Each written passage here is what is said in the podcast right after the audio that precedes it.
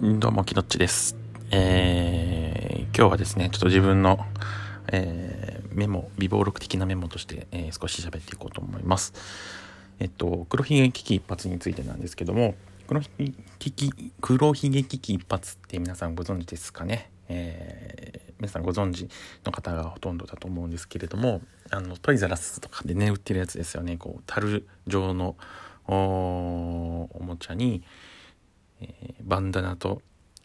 海賊ですよね。片目を黒い眼帯みたいなので隠していて、バンダナをつけているキャラクターを真ん中にセットして、周りに、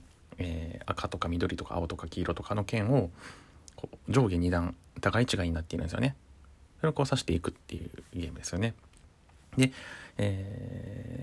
中にセットされているなんかこうボタンみたいなのを剣で突き刺すと黒ひげがポーンと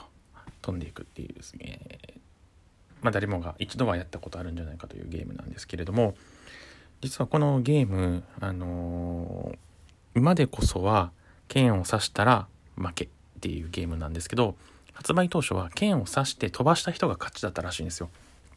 でこれよく考えてみると、当たり前だなという感じなんですけど、あれは樽にロープをぐるぐる巻きにされて捕らえられている黒ひげという海賊がいて、それを、剣で刺していってロープに当たるとロープがほどけるので黒ひげが逃げ出すっていうねゲームなんですよね。なので黒ひげを仲間である黒ひげを助けるために、どんどん樽に剣を刺していって、ロープが切れて逃げるっていう、こういう、助けるっていうゲームなので、飛ばしたら勝ちだったんですよね。公式の、箱にもね、発売当初は、刺して飛んだら勝ちっていうゲームっていう風に書いてたんですけども、なんかいろんな理由があって、諸説あるらしいんですよね。なんかこう当時テレビで飛び出したら負けみたいな、何かそういう、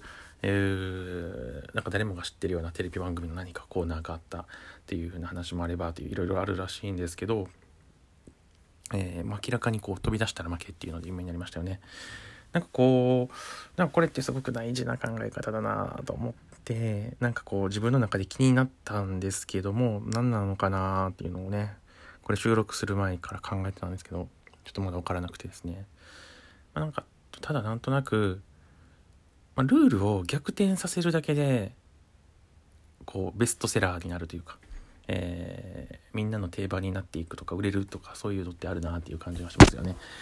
今あるものをイノベーションってこう全く斬新な何か思いつくというよりも、ルールを逆転させてみるみたいなことが、で起きたりもするのかなという感じもしますし、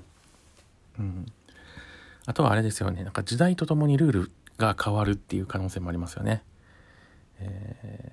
そういうふうにルールが変わるとか変えるっていうこととか逆転させるってね、めっちゃ大事な気がするんだけども、それって自分の今の身の回りに置き換えると何なのかなっていうのを考えてね、分からないんですけど、例えば、育休を取るっていうことがね、大きな会社、僕もね、ま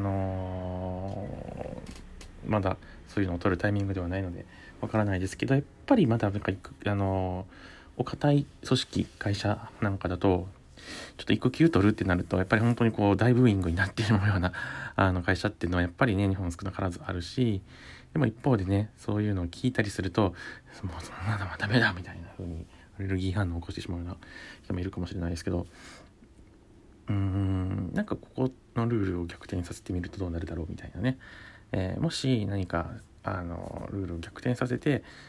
育休を取った方がより家庭ファーストで、いいお父さんだからこそいい仕事ができる、いい家庭を築けるからこそ自分の仕事に誇りが持てるから、仕事に誇りを持っている人が優秀な人だみたいなこととかね、何かこうルールを逆転させるようなね、ことができたらいいんだろうなとかね、でもちょっとね、そういう話だとまだルールを変えるって言っても複雑な変え方な感じがするので、本当に勝者と敗者が逆転するみたいなね、飛ばしてしまったらダメっていうね感じから飛ばしたら勝ち、それの方がいいな。だから今飛ばす人がダメっていうルールってちょっとなんかプレッシャーじゃないですかね。なんかみんなで剣を持って一人ずつ刺していって、刺して飛ばしたら負けです、あなたにあなた負けみたいなのってなんかちょっと今の時代っぽくないですよね。そう思うとなんかもしかしたら黒ひげ危機一発が、令和時代に、イントネーションかしかですね、令和時代にこれ関西弁かな、令和時代には関西弁かな、はい、まあそのあたりちょっと置いといて、まあ今の時代考えると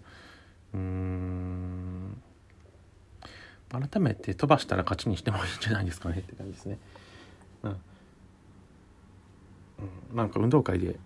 みんなで手をつないで同時にゴールしようっていうちょっと気持ち悪さもあるので、まあ、それはしなくていい気がするの でなんかこうみんなで押そうみたいな感じではないんだけれども、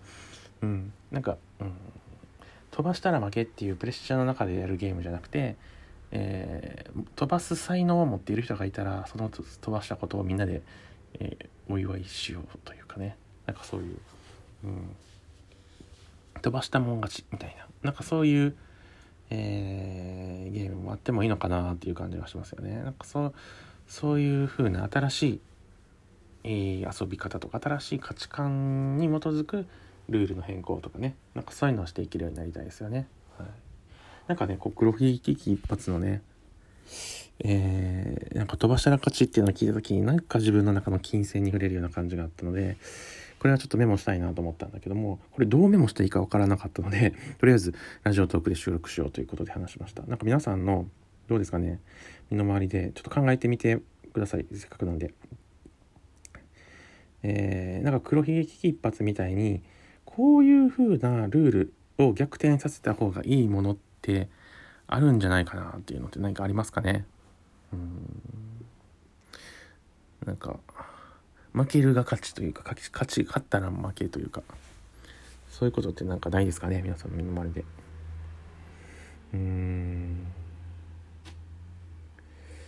思いつかない。僕は思いつかないんで、思いついた方が人がいたら質問を送るという機能が下にあるので、それを開いて、こういうのはどうですかねっていうのをぜひ送ってください。それを僕が読んでまたそれについての、